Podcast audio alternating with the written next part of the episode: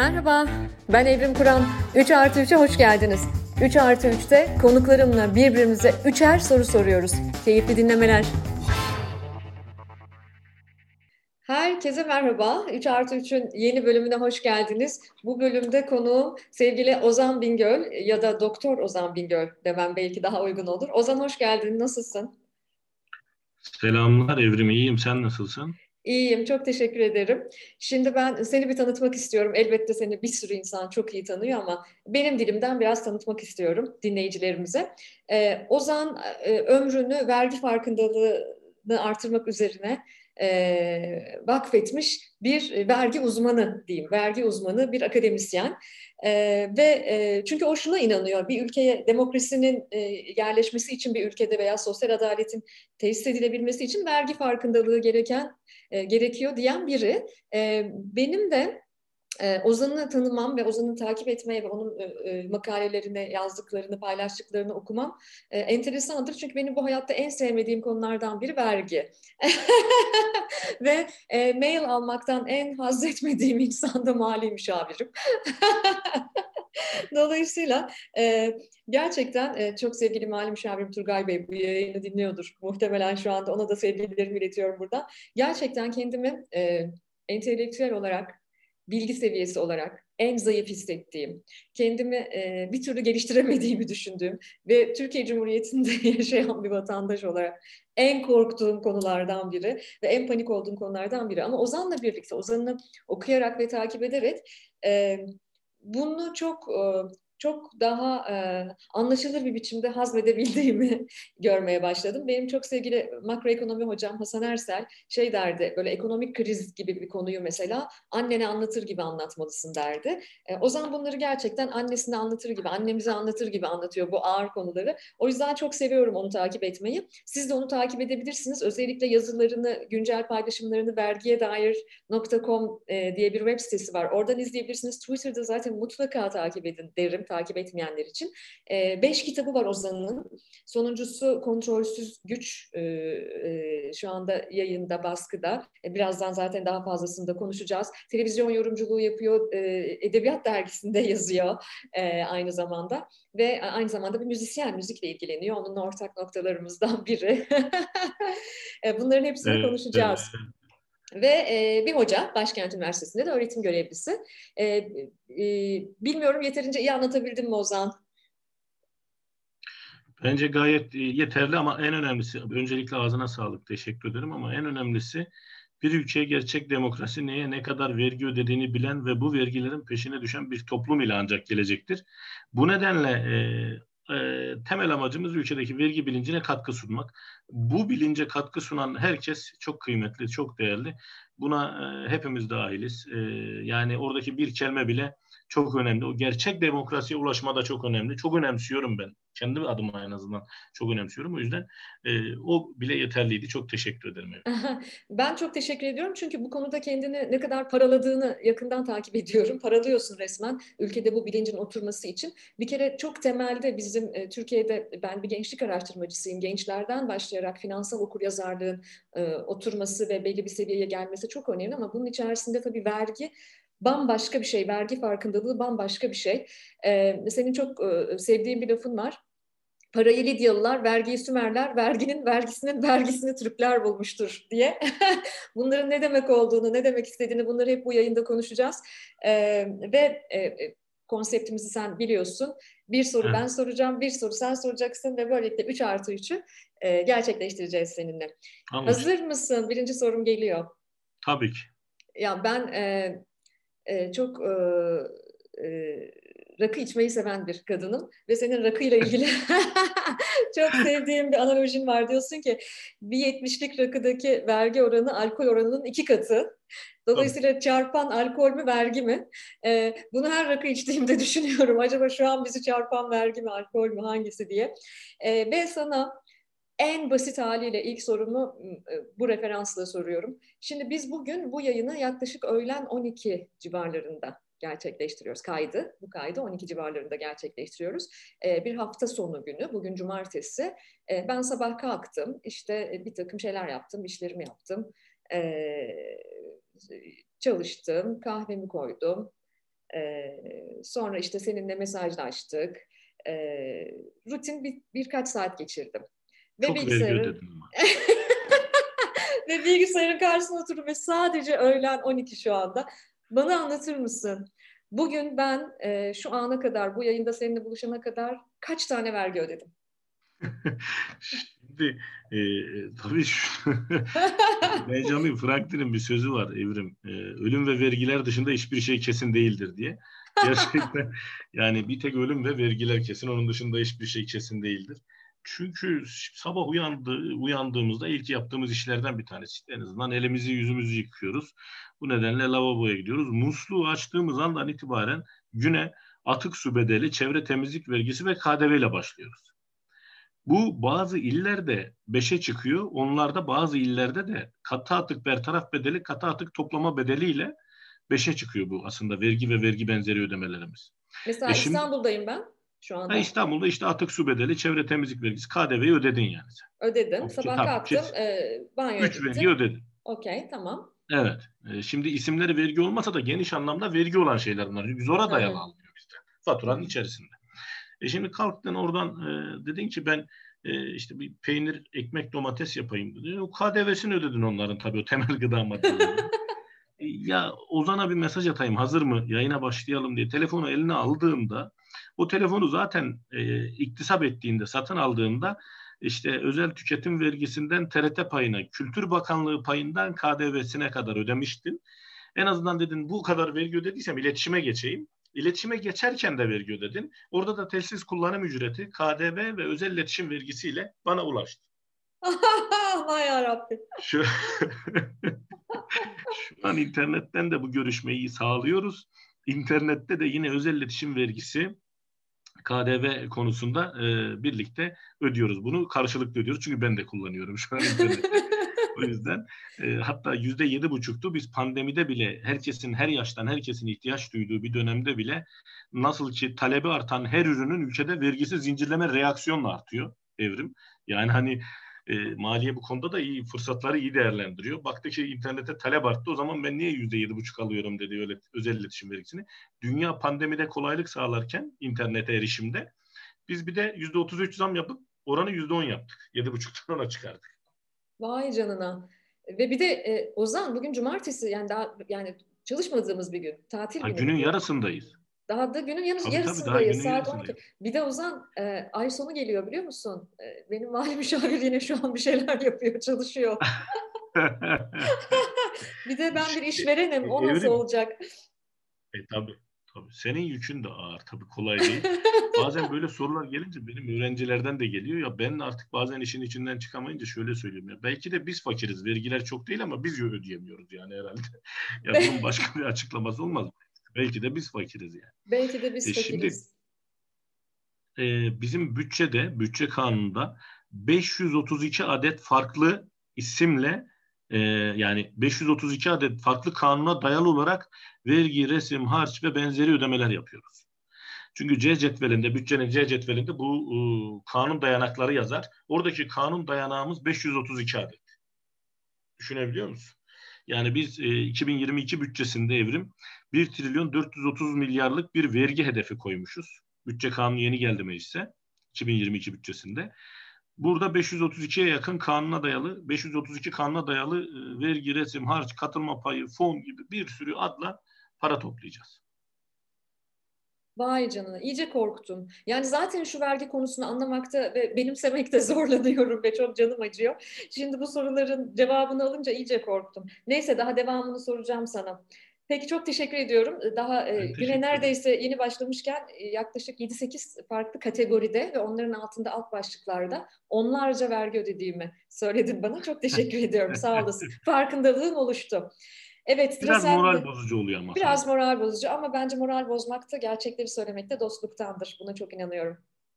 Eyvallah. Ve sıra sende. Senin birinci sorun. Benim çok merak ettiğim sana dair e, çok merak ettiğim sorulardan bir tanesiyle ilki ile başlamak tamam. istiyorum. Neden Kanada? Ver, vergi cenneti diye dermiş değil tabii ki. Ama gerçekten göçmeden önce vergisini araştırmıştım yani. e, ciddi vergi ödüyoruz biliyorsun değil mi orada sen zaten e, evet. pek çok yurt dışı çalışması yaptın yüksek lisans doktora dönemlerinde Ama zaten evde şöyle. Tabii tabii şöyle aslında soru soruya çok özür dilerim. Sorudan önce bir şey Tabii. eklemek istiyorum müsaadenle. E, ya aslında vergi ödemek zaten devletler e, aynen ağlayan hani çocuğun ağlayarak doğması gibi devletler de vergiyle doğar aslında. Ondan yana bir sıkıntı yok. Yani bizim buradaki e, itirazımız bizatihi verginin, verginin varlığına değil. Bu yanlış anlaşılmasın. Yani biz bizatihi verginin varlığına karşı değiliz, ona itiraz etmiyoruz. İtiraz ettiğimiz bu verginin kimden, nasıl, hangi mal ve hizmet grupları üzerinden toplandığı, kimlere nasıl harcandığı. Yani faizciye verdiğimiz stopaj desteğini kısa çalışma ödeneğinde işçiye vermiyorsak bir, bir politika tercihidir. Bir Hı-hı. politikanın sonucudur bu. Aynı zamanda bir siyasi tercihtir bu. Hı-hı. Yani Avrupa'da da vergiler çok yüksek ama e, sosyal bir devlette Avrupa'da almanız gereken en temel eşit ve ücretsiz hizmetlere en azından bir daha para ödemiyorsunuz.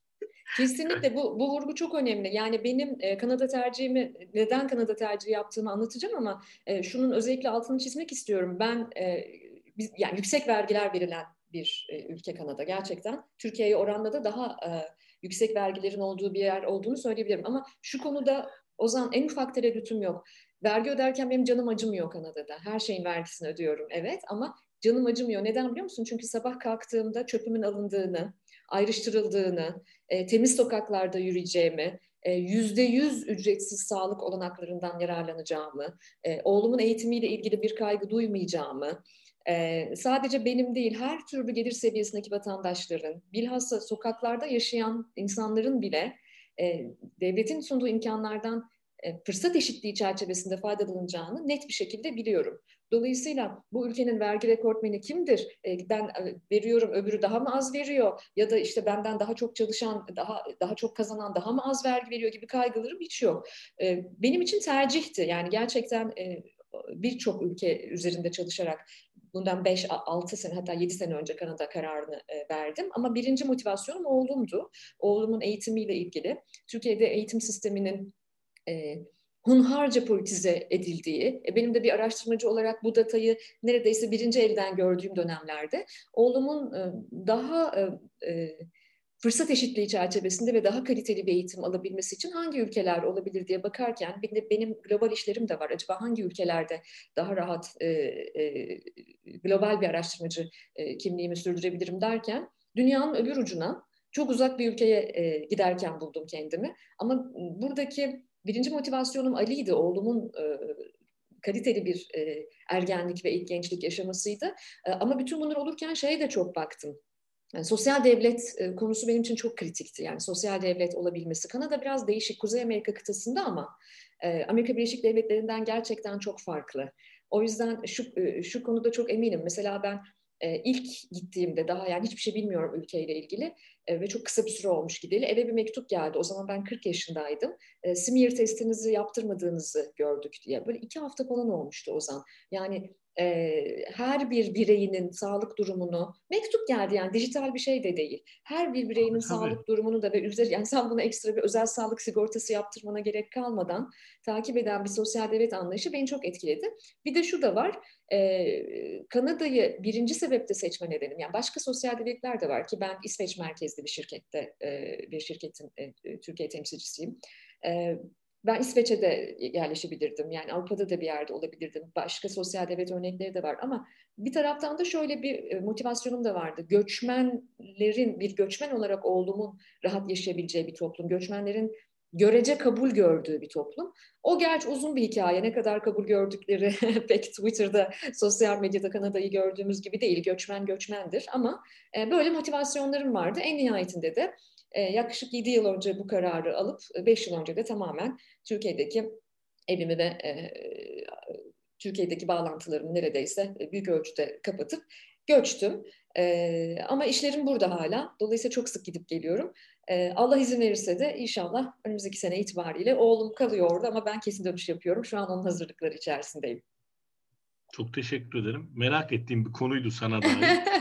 Neden Kanada evet. ama giriş girizgahın çok güzeldi. Vergi cenneti diye Gerçekten. Sen de yavaş yavaş o mesleki deformasyona büründün vergiyle ilgili konuşmaya başlayınca hemen. evet, hemen büründüm ya. Gerçekten bu çok enteresan. Senin o dediğin vurgu çok önemli. Hani biz vergi olmasın demiyoruz ki vergi olsun. Ama birazdan o sorulara da geleceğim ama e, hesabı sorulsun ve benim vergiye dair bir farkındalığım olsun. Kanada'da şunu çok görüyorum. Her bir birey mesela vergi yapmak diye bir deyim var orada. Vergimi yapmak, vergimi yapacağım. Ben mesela bunu Türkiye'de duymuyorum. Ama her bir birey e, bir mali müşavirle çalışmak zorunda kalmaksızın e, vergi farkındalığı çok yüksek. Ödemezse Şöyle, başına ne geleceğini de biliyor Ozan bu arada. Şu tabii tabii evrim. Bir kere bu vergi ahlakı dediğimiz iş biraz içsel motivasyon. Yani vergiye evet. gönüllü uyum aslında bu bununla alakalı. Bir, bir ikincisi devletle orada bireyler sağlıklı bir hukuksal ilişki kuruyorlar. Bu anlamda bir ilişki kuruyor. Bak yıllardır şunu söylüyoruz. Türkiye Cumhuriyeti'nde bu vergi bilincinin önündeki en büyük engellerden biri beyannameli mükellef sayısının çok az olması. Yani Hı-hı. toplam nüfusun neredeyse yüzde iki buçuk, yüzde üçü sadece beyanname veriyor ve devlet de bu anlamda bir ilişki kurmuş oluyor. Oysa her vatandaşın en önemli görevlerinden biridir. Boş bile olsa bir beyanname verip devletle bu anlamda hukuksal ilişki kurması. Yüzde üç mü dedin? Yüzde üç mü dedin? Tabii tabii yüzde iki. Wow. Wow. Önemli bir veri bu mesela. İnanılmaz bir şey bu. Tabii e, bu, bu vergi bilincinin önünde ülkemizde en temel e, engel ya iki temel engel var. Bir tanesi dolaylı vergilerin yüksekliği. Dolaylı vergiler bu vergi bilincinin önündeki en temel engellerden biridir. Çünkü e, ben bunu şöyle tanımlıyorum. Göz görmeyince gönül katlanıyor yani. Hissetmiyoruz çünkü. Hani 25 kuruşluk poşette daha fazla hissediyoruz onu cebimizden o an çıktığı için. Ya evet. Ee, ikincisi de beyannameli mükellef sayısının azlığı. Ee, TED, yani TEDx'te de şöyle bir soru sormuştum aslında. Yani soru doğru soru şu olmalı Evrim.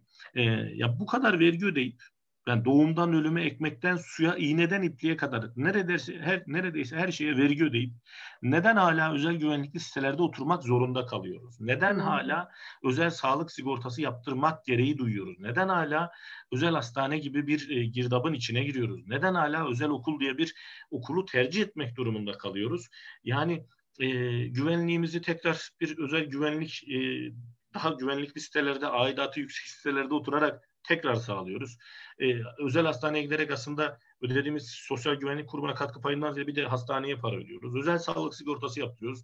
Ee, yani işte eğitimin bir kısmına güvenmiyoruz. O yüzden Aa, çocuk iyi eğitim alsın, özel okula gönderelim. İşte bizatihi vergi, verginin varlığına değil, verginin var, vergini ödedikten sonra aldığımız hizmetlerde de sorun var. Bu işte evet, Kanada'da evet, çok büyük bir problem. Senin söylediğin e tabi bunu ödüyoruz ama hiç şüphem yok ki en zenginde, en yoksulda, en varsılda, en yoksulda e, aynı okulda aynı sağlık hizmeti yani en varsılına da o mektup gidiyor. En evet. yoksuluna da gidiyor. Yani işte kontrollerinizi aksatmayın. Efendim şuna dikkat edin. Yaşınız itibariyle şöyle bir sorun olabilir. Ya bu, bu bundan daha mutluluk verici ne olabilir? Devletin arkasında olduğunu bilmek çok önemli vatandaş olarak. Kesinlikle. Çünkü bizi devlete bağlayan o aidiyet duygusu çok önemli. Aidiyet duygusu temelde devlete inanan, güvenen bireylerle oluşur. Bu sıkı bağ. Bu sıkı bağ koptuktan sonra maalesef e, o toprağın, o ilin, o ilçenin, o şehrin bir parçası olmaktan da artık mutluluk duymazsınız. Yani o yüzden vergi o kadar önemli ki çok. hep söylüyoruz. Oy, vergi ve demokrasi vazgeçilmezse vazgeçilmezimiz. Çok çok önemli. O yüzden yani bu yaptığın işin kendini bu kadar bu mevzuyu anlatmaya adamanın çok önemli olduğunu düşünüyorum. Benim de Kanada'da bin tane problemim var Ozan. Yani e, bir gurbetçiyim, e, çok kolay bir hayat değil bu, çok memleket sevdalısı biriyim falan filan. Ama inan e, kalbimi, gönlümü rahatlatan tek şey, tek şey varsıl ve yoksulun eşit hizmet aldığını bilmek. Şimdi ben zaman zaman Türkiye'ye geliyorum. oğlum yılda iki kere geliyor. Hatta işte bu ara yılda bir kere geliyor ve kısa dönem geliyor. ben de işte işlerim dolayısıyla dönemsel olarak Türkiye'deyim, buradayım ve oradayım ama özel sağlık sigortamı devam ettirmek zorundayım. Oğlumun da özel sağlık sigortasını Türkiye'de devam ettirmek zorundayım. Başımıza bir şey gelebilir, ne olur, ne olmaz bilmem. Yani bu çok acayip geliyor bana. Ee, ama işte Kanada'da çok yüksek vergiler veriyorum ama karşılığında dediğim gibi hangi gün çöpümü e, nereye koyacağım, kim e, nasıl ayrıştıracağım, e, benim belediyem bana nasıl bir hizmet verecek. Bunlarla ilgili en ufak bir sıkıntım, sorunum yok. İşte bir temiz bir sokakta yürüyorsam onun parasını, vergisini bütün mahalleli olarak hep birlikte veriyoruz gibi. Bunlar bence çok önemli. Şimdi ikinci soruma geçeceğim.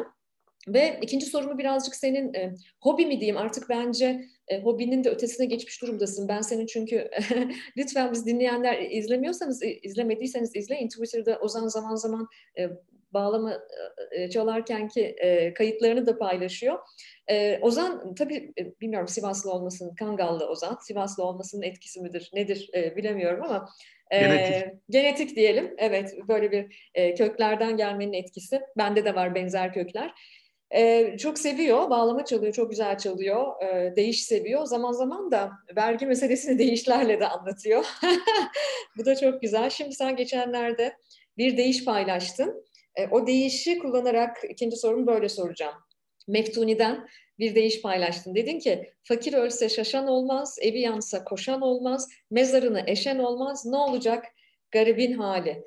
Ozan e, ben çok endişeliyim. E, Türkiye'ye kesin dönüş yapmaya karar verdiğim bir dönemde memleketin geldiği halden de e, özellikle e, endişeli takip ettiğim konulardan bir tanesi e, OECD'nin FATF e, gri listesine girdik e, birkaç gün önce ama ben bugün Twitter'daki trending topiklere baktım. İşte Özcan Deniz falan trending topikte. E, yani bence gerçekten memleketçek ya FATF nedir, e, gri listede olmak nedir falan bizim bunları çok iyi bilmemiz, öğrenmemiz, sokaktaki bütün vatandaşların bunun farkında olması lazım. Ne olacak garibin hali, ne, nasıl, ne olacak bu memleketin hali? Ee, biraz bunları duymak istiyorum senden. Ne yapacağız, nedir bu? Bir de, bir de bize lütfen anlatır mısın FATF gri liste ne demek? E, şimdi şöyle Evrim, Öncelikle ben şuna çok inanıyorum. Halk türküler hep gerçeği söyler. Gerçekten. Bu keşke bu ülkenin e, kanunlarını yapanlar da türkülerini yapanlar kadar cesur olabilselerdi. Evet. Yani çünkü e, Meftuni türküsünde diyor ya gerçekten tam türküde anlatıldığı gibi fakir ölse şaşan olmaz, evi yansa koşan olmaz. Mezarına yaşayan olmaz ne olacak garibin hali. Yani aslında orada dar gelirlinin alt gelir grubunun yaşadığı sıkıntı dile getiriliyor. E bir başka türküde yine bir Sivas türküsünde Aşık Talibi diyor ki dağa çıksam ayısı var, kurdu var, düze insem sıkması var, derdi var. Köye gitsem tahsildar var, vergi var. Şaştım anam bu salgının elinde. E, şimdi bu türküler aslında hep gerçeği yansıtır. Hep dertlerimize deva, dertlerimizi anlattığımız türküler bunlar aslında.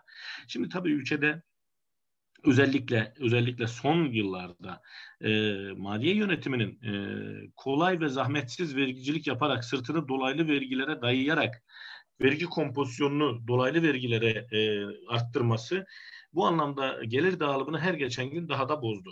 Yani ülkede sınırsızca kazanıp sorumsuzca harcayanlarla sınırlı kazanıp zorunlu ihtiyaçlar için harcamak zorunda olanlar arasındaki makas açıldıkça açıldı. Bu toplumsal huzuru, toplumsal barışı bozan en temel unsurlardan biridir. Yani vergi dediğimiz kavram sadece para ödediğimiz bir para değildir. Vergi aslında gerçek demokrasiye ulaşmada, hak ve özgürlüklerin güvence altına alınmasında, demokratik olgunlaşmada, hukuki gelişmişlikte toplumsal barışın ve huzurun sürdürülebilir olmasında en temel argümanlardan biridir. Şimdi e, tabii vatandaşın bu anlamda verginin farkında olması gerekir ki sorgulasın, sorsun. E, bazen biz bunları yazdığımızda şöyle hocam soranlar e, işte başına şu geliyor, bu geliyor gibi yani çok e, haklı olarak eleştiride bulunan arkadaşlarımız oluyor ama soruyu bir kişi sorarsa belki olabilir, on kişi sorarsa belki olabilir, bin kişi sorarsa ama on bin kişi sorarsa, milyonlar sormaya başlarsa ki gerçek demokrasinin temel sorusu şu, vergilerimiz nerede? Gerçek demokrasi tema vergilerimiz nerede? Çünkü ben kamu kaynaklarını ya finanse eden benim vatandaş. Hatta burada çok güzel bir e, söz söylemek istiyorum. 30 Mart 1958 yılında Bülent Ecevit'in rahmetli Bülent Ecevit'in bir sözünü biraz da bugüne revize ederek söyleyeyim. Diyor ki Ecevit, 84 e, milyon vatandaşın memleket hizmetleri için ödediği vergiler herhangi bir siyasi partiye ödenen üyelik aidatı değildir ve o şuurla harcanamaz. Yani biz kimsenin e, aidatını ödemiyoruz biz. Biz devlet olarak birlikte yaşadığımız bir coğrafyada bu hizmetler için e, herkesin eşit ve ücretsiz özel, insanların faydalanması için herkes payına düşen alıyor. Ancak bugüne kadar vergiden payına düşeni alanlar gelirden payına düşeni alamadılar evrim. Evet. Yani vergiden payına düşeni fazlasıyla alanlar gelirden payına düşeni alamadılar. Çok enteresan geçenlerde bir çalışma yaptım. Seninle de paylaşmak istiyorum. E, yani 1923 yılından bu yana yani Cumhuriyet tarihinde ilk defa üst üste 7 yıl kişi başına gelir düşmüş. Tarihinde görülmemiş bir şey. Yani 1923 yılından bu yana 7 yıl üst üste kişi başına gelirin düştüğü bir dönemdeyiz şu an. 2014'ten bugüne 7 yıldır kişi başına gelir düşüyor. Ne 2. Dünya Savaşı'nda ne 80 darbesinde böyle bir şey olmamış. Wow. E şimdi kişi başına kişi başına gelir düşmüş evrim ama enteresan bir veri daha söylemek istiyorum. En zengin yüzde 20'nin milli gelirden aldığı pay yüzde 46.3'ten 47.5'a yükselmiş. Yani bu ne demek? Bu ne demek? Sürekli derinleşen fakirleşme, kişi başına azalan gelir ama birilerinin büyüyen porsiyonları. Sebep? Ama unutmamak gerekir. Ama unutmamak gerekir ki birilerinin porsiyonu büyüdükçe diğerlerininki de azalacaktır yani. Dar gelirinin porsiyonu da azalacaktır. Sebep çok belli. Vergi politikaları, politik tercihler ve bunların sonucunda ortaya çıkan adaletsiz bir e, vergi sistemi. Çünkü siz e, eğer şiarınız geliri adil dağıtmaksa vergi adil toplamak zorundasınız. Bu kadar basit. Hı hı. Yani e, çok so, bazen çok sorulur. Onu da açıklayayım ya. Adil bir vergi sistemi var mı? Adil bir vergi sistemi dünyanın bir yerinde yok ama daha az adaletsiz bir vergi sistemi mümkün. Yani hı. adil vergi sistemi yok ama daha az adaletsiz bir vergi sistemi mümkün. Bu da neyin sonucu ama? Siyasi tercihlerin sonucu, politik tercihlerin sonucu. Yani işsizlik maaşından damga vergisi alıp da işsizlik maaşından evrim damga vergisi alıp da milyonluk ön ödemeli konut satışından sıfır damga vergisi alıyorsanız yani damga vergisi almıyorsanız işte bu politik tercihin sonucudur. Vergi politikaları da iktidarların zihniyetlerinin dışa vurumudur. Buyurun en temel örnek. Bir başka örnek. Faize verdiğimiz stopaj desteğini uzatıyoruz ama işçiye verdiğimiz kısa çalışma ödeneği desteğini sonlandırıyoruz. E buyurun işte. En temel örnek. Taksi Lüks, plakası sahibinin lüks ödemediği vergi, bak basit usulü vergiden şimdi meclisten yasa geçti evrim. Resmi gazetede yayınlanacak. Hı hı. E, basit usuldeki e, vatandaşları, yaklaşık 835 bin vatandaşı, basit usuldeki mükellefleri vergiden e, istisna tuttular. E şimdi onların içinde taksi plakası sahipleri var. E, milyonluk taksi plakası sahibi şu an artık vergi ödemeyecek. Bu yasanın e, meclisten geçti ama resmi gazetede yayınlanmasıyla birlikte ödemeyecek. E ama bugün asgari ücretli e, 2825 lirayla büyük şehirde nasıl geçinebildiğinin bilimle izahı mümkün değil zaten. Yani o vatandaştan hem damga vergisi hem gelir vergisi hem SGK primi kesin. 2825 bu arada, bu arada pırlanta, e, yat vesaire gibi e, lüks tüketim ürünlerinden de bahseder misin? Oralarda durum nasıl? Ya şöyle özel tüketim vergisinin 4 sayılı listesi zaten e, yani baştan aşağı e, nereden tutsan elinde kalıyor evrim. Şöyle çok sorulan sorulardan bir tanesi de e, yani burada da bu vesileyle cevaplamış olalım. E, ya ÖTV, ÖTV yani özel tüketim vergisi ÖTV dünyanın birçok ülkesinde var. Ama bizdeki sorun, bizdeki sorun tırnak makasından, törpüden, tıraş köpüğünden, güneş kreminden, efendim doğalgazdan, mutfak tüpünden alınmaz. Yani Mesela mutfak tüpünden alınıyor. Tabii şu an eşel mobil olduğu için sıfır ama normalde evet. mutfak tüpü ÖTV'ye tabii. Doğalgaz. Yani mutfakta yemek pişirdiğiniz doğalgaz. Mutfakta kullandığınız fırın, buzdolabı, çamaşır makinesi ÖTV'ye tabi. Tıraş olacaksınız, tıraş köpüğünüz ÖTV'ye tabi. Hani güneşte çıkacaksınız efendim cildiniz cilt kanseri olmasın işte güneş kremi kullanmak zorundayım dediğinizde önleyici bir sağlık aracı olarak düşünelim. Ee, ÖTV'ye tabi. Tırnak makası törpü ÖTV'ye tabi. Ya bunun izahı mümkün değil. Artık izah, izah edecek bir şey bulamıyorum. Yani. ÖTV'ye tabi olmayan bir şey söyleyebilir misin? ÖTV'ye tabi olmayan bir şey. E, mesela gemi ve teknelere de ÖTV sıfır. e onları alalım o zaman biz Ozan. Hazır ÖTV e, yok. Galiba ihtiyacı yanlış anladık. Zorunlu ihtiyacı yanlış anladık. İnanılmaz. Ben e, bu turu bu turu bitirmeden bir de bir FATF anlatır mısın? Gri listede olmamız ne demek? İşte Yemen, e, efendim Fas, Burkina Faso onlarla birlikteyiz. Gri listede FATF Mali Eylem Görev Gücü. E, ama Allah korusun birlik daha düşersek İran, Kuzey Kore biz olacağız yani. O, o da tehlikeli. Yani kara listeye, kara listeye mi? Kara liste evet. İran var, Kuzey Kore var. Biz e, inşallah düşmeyiz. Umarım düşmeyiz. E, bu gri listeye ama 2011 yılında da girmiştik. E, evet. E, evrim. Orada da bazı şimdi FATF'in e, temelde 40 başlıkta 40 başlıkta e, e, soruları araştırması var. Bu araştırmaları yapar. Araştırmaların sonucunda uyumlu, uyumsuz, kısmen uyumlu gibi e, değerlendirmeleri vardır. Bu değerlendirmelerin e, sonucunda da sizi o listelere alır. 2011'de de girdik. 2014'te çıktık tekrar gri listeden. Hı hı. Aslında gri listenin bir müeyyidesi yok. Ama tabii hiçbir ben bir Türk vatandaşı olarak istemem. İşte Burkina Faso'yla efendim Yemen'le Fas'la aynı listede yer almaktan mutluluk duymam tabii ki. Hı hı. Ha bir yaptırımı yok. Sadece e, doğal olarak bazı kredi derecelendirme kuruluşları ve hı hı. E, doğrudan yabancı sermaye, daha doğrusu ülkeye yatırım yapacak yabancı sermaye için e, bir önemli bir e, argüman e, hangi listede olduğumuz. E, 2019 yılında aslında başlatıldı bu e, FATF denetimi. Ancak rapor yeni bitti, yeni sonuçlandı. Çünkü pandemi nedeniyle biraz uzun sürdü. Ee, umuyoruz bir an evvel gri listeden çıkarız. Dediğim gibi hiçbir Türk vatandaşını mutlu etmez bu tabii ki. Kesinlikle ee, bir de istihdam yani e, benim gibi böyle gençlik istihdamına ve Türkiye'de genç işsizliğine kafayı takmış biri için şöyle bir anlamı var tabii. Yabancı yatırımcı ne kadar uzak durursa ve ne kadar endişe ederse e, bu bizim tabii ki istihdam e, üretim politikalarımızı çok ciddi şekilde olumsuz etkileyecek. O sebeple e, ben de istemem yani ve bu, bu, bu bir uyarı da o istediğinin bir aslında nazik bir uyarısı da değil mi? Ya ben Tabii. seni kara listeye de indirebilirim diyor yani.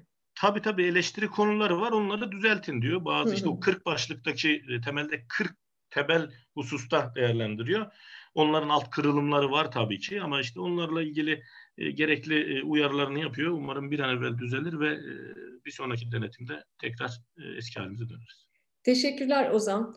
Ee, bu konuda da bir aydınlatmak istedim bizi dinleyenleri ve en başta kendime. Ve sıra sende. İkinci soru sırası sende. o zaman ikinci soru e, senin alanınla ilgili. Tamam. Ee, bu dönemde özellikle Evrim e, benim de çok merak ettiğim için de soruyorum. Seni de bulmuşken hazır senin uzmanlık alanın çünkü. E, ya bütün siyasetçiler Z kuşağı, Z kuşağı, Z kuşağı diyor. Yani sanki e, Türkiye'deki beni öyle görüyorum. Türkiye'deki bir seçimde sistemi baştan aşağı sanki Z kuşağı değiştirecekmiş gibi görüyor. Bir, bu gerçekten böyle olacak mı? Sen bununla ilgili ne düşünüyorsun? İkincisi de acaba Z kuşağı sisteme değil de sistemdeki kişilerin yerlerini mi değiştirecek? Yani sistem aslında aynı kalacak da kişiler mi değişecek? Bu soruları merak ediyordum ben. Ya elbette sistemi değiştirmekle yükümlü olan Z kuşağı değil ve sistemi değiştirebilecek kaynakları hiç sahip değil. Ama e, benim naçizane yapmaya çalıştığım 2023'te olası bir seçim e, halinde e, Z kuşağı e, seçmen sayısını e, siyasetçilerden öte Z kuşağının kendisini hatırlatmak. Çünkü az evvel e, sen şöyle bir şey söyledin. Dedin ki bir soruyu bir kişi sorarsa, on kişi sorarsa, bin kişi sorarsa etkisi farklı ama on bin kişi, yüz bin kişi sorarsa etkisi farklı. Eğer 2023'te bir seçimle karşılaşırsak, yani varsayalım ki 2023'te olacak seçim ki bilmiyoruz şu anda bunu. E, ama e, yaklaşık 7 milyonun üzerinde Z kuşağı yani 2000'den sonra doğmuş seçmenimiz var olacak bizim. Bunların 4 milyon küsürü ilk kez sandığa gitme hakkını kazanacak. Şimdi burada kritik olan konu şu, e, acaba sandığa gidecekler mi? Soru bu. Yani dünyada e, sistemi değil ama liderleri değiştirmiş seçimlere baktığında son yıllarda bilhassa, son 10 yılda genellikle ilk kez sandığa giden yeni nesil seçmenin etkisini görüyorsun. Bu e, Kuzey Amerika'da da böyle, çeşitli Avrupa ülkelerinde de böyle. O sebeple evet e, yapmaya çalıştığım şey benim bir e, hak ve ödev olduğunu anlatmaya çalışmak gençlere sandığa gitmenin.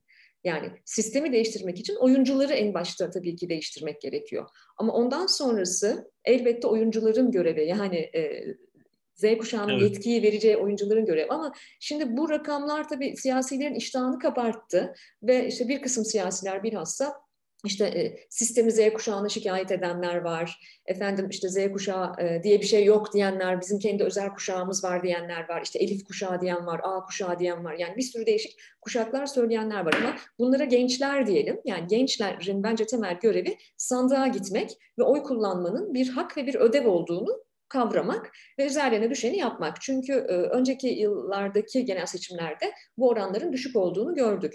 E, bunun ötesinde bir rolü yok Z kuşağının. Z kuşağının sunulması gerekenler var. E, istihdamla ilgili, eğitimle ilgili çok temel problemlerin adres edilmesi gerekiyor.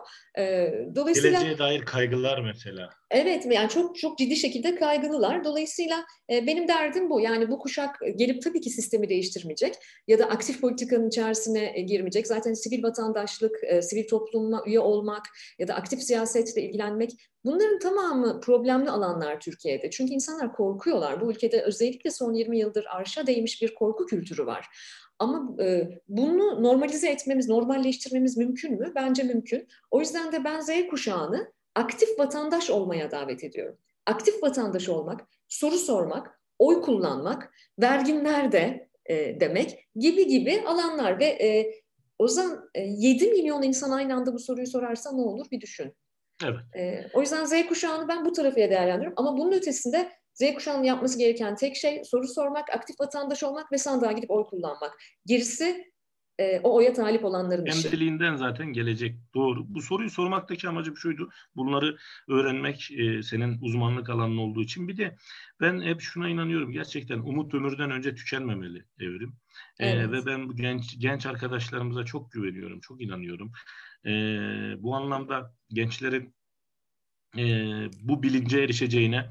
Çünkü bir ülkede e, hak arama bilinci şey vergi bilinci ne kadar yüksek olursa hak arama bilinci de o kadar yüksek ve gelişmiş olacaktır. Bunun için de çok önemsiyorum. Bir ayrıca e, ayrıca e, gençlerden özellikle Z kuşağından benim de bir vatandaş olarak ya da bir ağabeyler olarak talebim sadece şu olur. Oyunuzun da verginizin de peşine düşün. Harika. Bizi çok Z kuşağı dinliyor bu yayını. Ee, sevgili kardeşlerim, dostlarım, e, oyunuzun da verginizin de peşine düşün. O zaman göreceksiniz ki muhasır medeniyet seviyesi denen şeyi yaşamaya başlayacaksınız. E, işte o zaman zaten biz e, acaba bu yeni nesil göç sorununu nasıl gidereceğiz, nasıl çözeceğiz, bu umutsuzluğu nasıl, bu karamsarlığı nasıl e, gidereceğiz onların hepsinin yanıtlarını almaya başlayacağız. Ne yazık ki küresel araştırmalar, e, küresel gençlik iyimserlik endeksi araştırmaları Türkiye'nin dünyada iyimserlik endeksinde gençlerinin iyimser olması endeksinde en düşük olduğu ülkelerden biri olduğunu gösteriyor. Ee, bunlar iç acıtıcı çünkü evet umut ömürden önce tükenmemeli ve en ümit var olacak jenerasyon da gençlerdir tabii. Ama bu soru vasıtasıyla ben şunu da altını çizmek istiyorum. Ben bir kuşak araştırmacısıyım. Dolayısıyla benim tek ilgi alanım gençler değil. Ben bütün kuşaklarının huzur ve refah içerisinde yaşadığı bir ülkeyi hayal ediyorum ve yaş ayrımcılığının karşısındayım. Ve yaş ayrımcılığı bu ülkede en çok gençlere ve yaşlılara yapılıyor.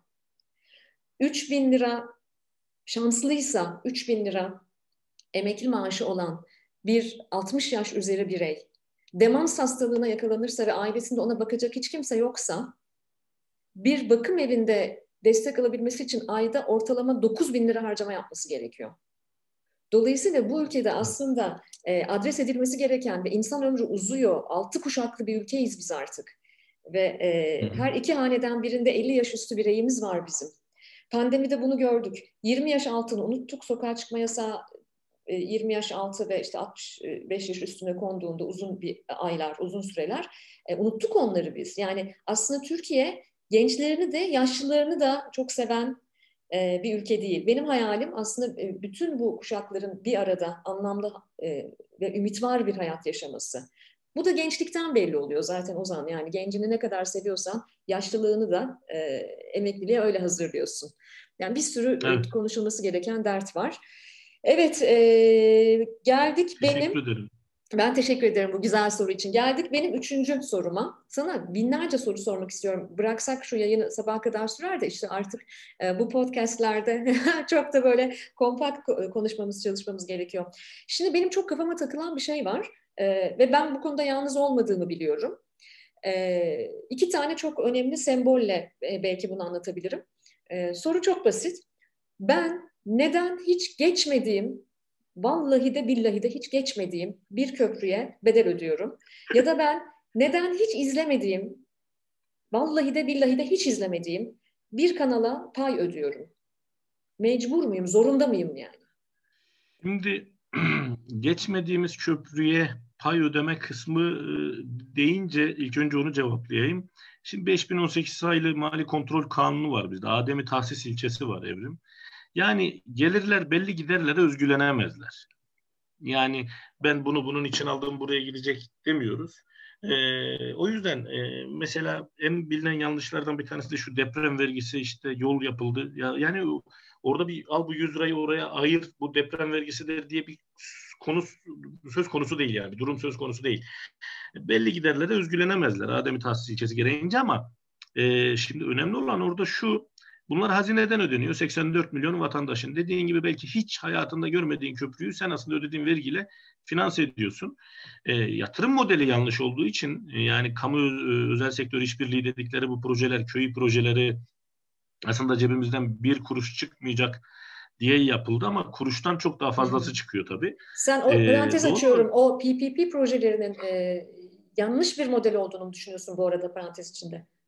O, e şimdi şöyle yanlış bir model. partnership dedikleri hikayenin. Tabii tabii. Daha daha az maliyetle kamu kaynakları kullanılarak yapılabilirdi. Bu kamu kaynaklarıyla yapılabilir. Eğer kamu Hı. kaynakları yetmiyorsa evet bir özel sektörden destek alınabilirdi. E, çünkü e, bugün hani Avrasya Tüneli'nden işte 25 yaşındaki vatandaş hani 45-50 yaşından önce ücretsiz geçemeyecek. Yani ve bunu finanse edecek vergileriyle. Şimdi hı hı. biraz önce en başta sorduğumuz ve söylediğimiz noktaya geliyoruz. Şimdi bu bütün bütünsel bir iş. Gelirin toplanması da önemli, harcanması da önemli. Yani kimden nasıl, hangi mal ve hizmetlerden topladığın ve kimlere nasıl harcadığın önemli. Yani asgari ücretliye, dar gelirliye, işçiye, emekçiye vermediğin desteği müteahhite, inşaatçıya belli bir imtiyazlı gruba verirsen doğal olarak bu gelir dağılımındaki adaletsizliği gitgide arttırırsın. Ve geçsen de geçmesen de, izlesen de izlemesen de e, pay ödemeye devam edersin. Mesela TRT ile ilgili özellikle ben son dönemde faaliyet raporlarını yayınlamadılar 3 yıl boyunca. Ben bayağı bu konuda bir vatandaş olarak talep ettim e, faaliyet raporlarını. E, o tabii enteresan faaliyet raporları yayınlayın, yayınlandı ama şöyle bir şey çıktı evrim. Yani TRT 15 kişiye ilk yardım eğitimini verdiğine kadar yazmış ama dış yapımlara ne kadar para harcadığını yazmamış. Yani hani e, böyle de bir durum söz konusu. Yani faaliyet raporu evet yayınlandı ama e, içinde ne var o, o da önemli tabii. Şimdi biz TRT'ye e, 15-16 yıllık dönemde 20 milyar üzerinde pay ödemişiz. Bandrol geliri ve enerji payı yani TRT payı elektrik faturaları. Ya bunu sormak zorundayız. TRT ticari bir müessese değil.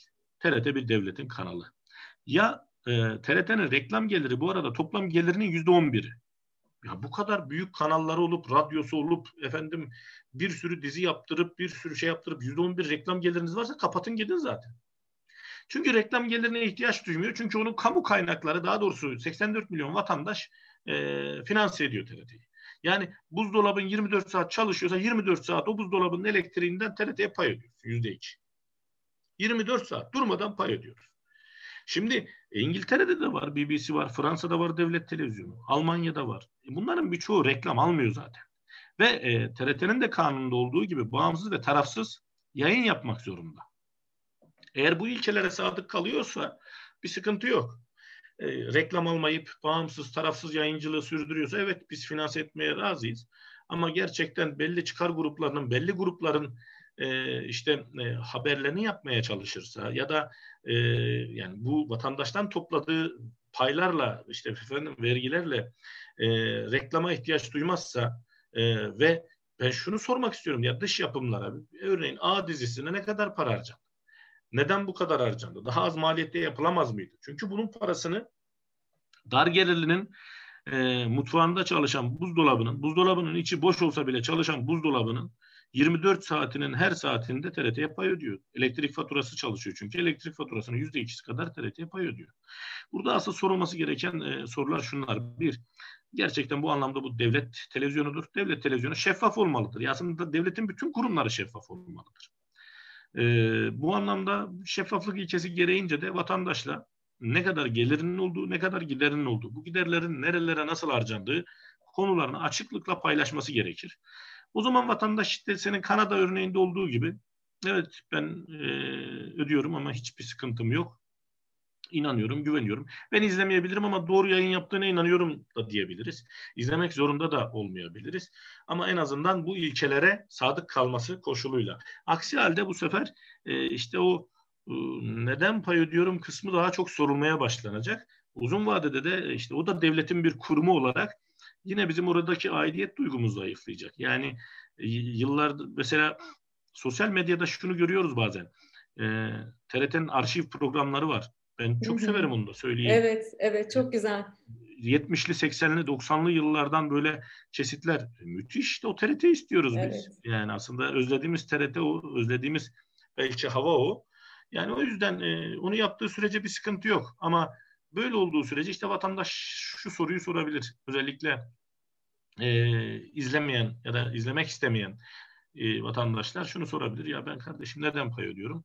E, ya da pay ödüyorsam e, çünkü çok ciddi paylar bu arada TRT ödendi değil mi? 20 milyarın üzerinde para ödenmiş. E, ortalama e, geçen yıl 2019'da en son faaliyet raporu 3 milyar 3 milyara yakın yani bandrol gelir ve TRT payı olarak ödenmiş.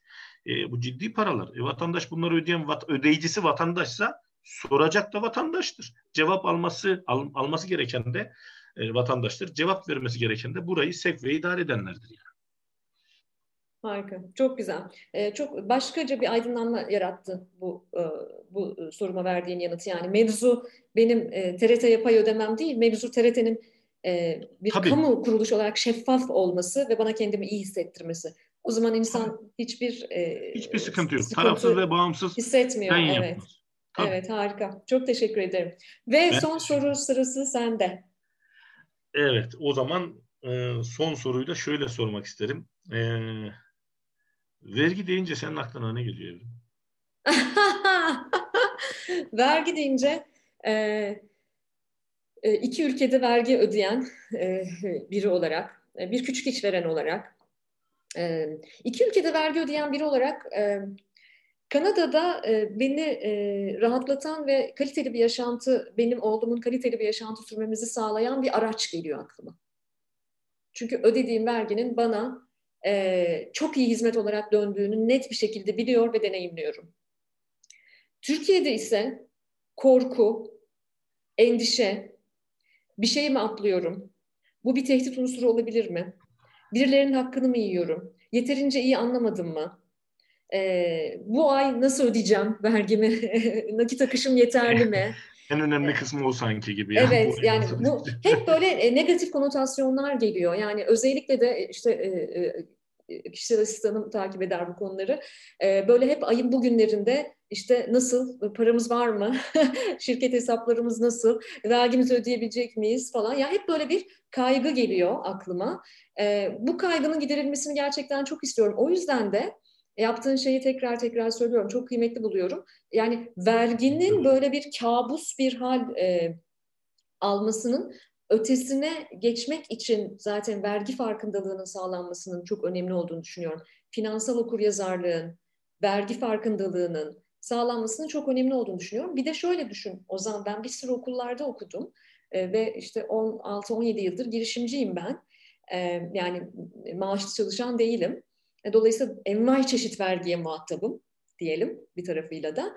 E, ama ben bir sürü çok güzel okullarda da okudum ama o okullar da bana vergi bilinci verememişler. Yani ben işletme yüksek lisansı falan da yaptım. Hani okullarım da bana kızmasınlar kıymetli hocalarım oldu ama e, sanki bu işin e, temel öğretimden başlayarak oturması Tabii. gerekiyor. Yani sanki üniversite ilk falan geç bunun için değil mi? Evet, ilk öğretimde oturması gerekiyor bunun. Hatta bu son son kitabımda gibi bir, bir, bir, bir vergi bilinciyle ilgili e, kısımda giriş cümlesini şöyle bağlamıştım.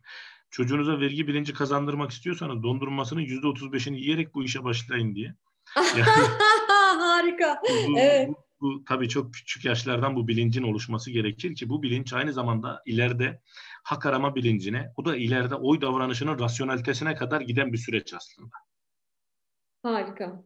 Harika. Kesinlikle temel öğretimde başlaması gereken, bizim ebeveynler Aynı olarak da anlatmamız gereken bir şey. Çünkü ben 45 e, yaşında bir e, girişimci, bir iş insanı olarak hala o kadar zorlanıyorum ki bazen mali müşavirimden özel seans istiyorum. Geçenlerde bana dedi ki bu kadar gözünüzde büyüttüğünüz kadar e, komplike bir mevzu değil bu dedi.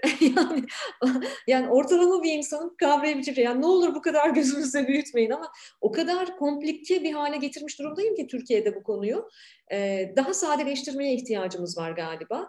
E, evet. Bir taraftan da tabii şöyle bir üzüntüm de var. Türkiye'de bir küçük işveren olarak, bir e, bir kobi e, e, girişimcisi olarak e, ben e, niye çok vergi verdiğimi düşünüyorum. Çünkü benden çok daha zevk sefa içerisinde yaşayan insanların bir kısmının benim kadar vergi vermediğini de düşünüyorum. Yani benim her bir kuruş kazancım vergilendirilmiş durumda Türkiye'de. Her bir kuruşu. E zaten e, şöyle evrim bunu buna şöyle bir ek yapayım o zaman. Bizde Türk vergi sisteminin temel sorunları da e, aslında e, sorunun sorun olduğunu kabul etmemekten ileri geliyor. Yani ülkeyi sevk ve idare edenler sorunun sorun olduğunu kabul etmedikleri için çözümde zorlaşıyor doğal İşte bizim vergi sistemimiz örümcek ağına benzer evrim. Küçük sinekleri yakalayan ama eşek arıların delik deşik ettiği bir örümcek ağı gibi. Wow, harika bir metafor. Ee, yani işte burada, ben oradaki küçük sinek gibi hissediyorum bazen işte, kendimi. İşte o, o uzun vadede e, işte vergi sisteminde sürdürülebilir olmasını ortadan kaldırıyor zaten.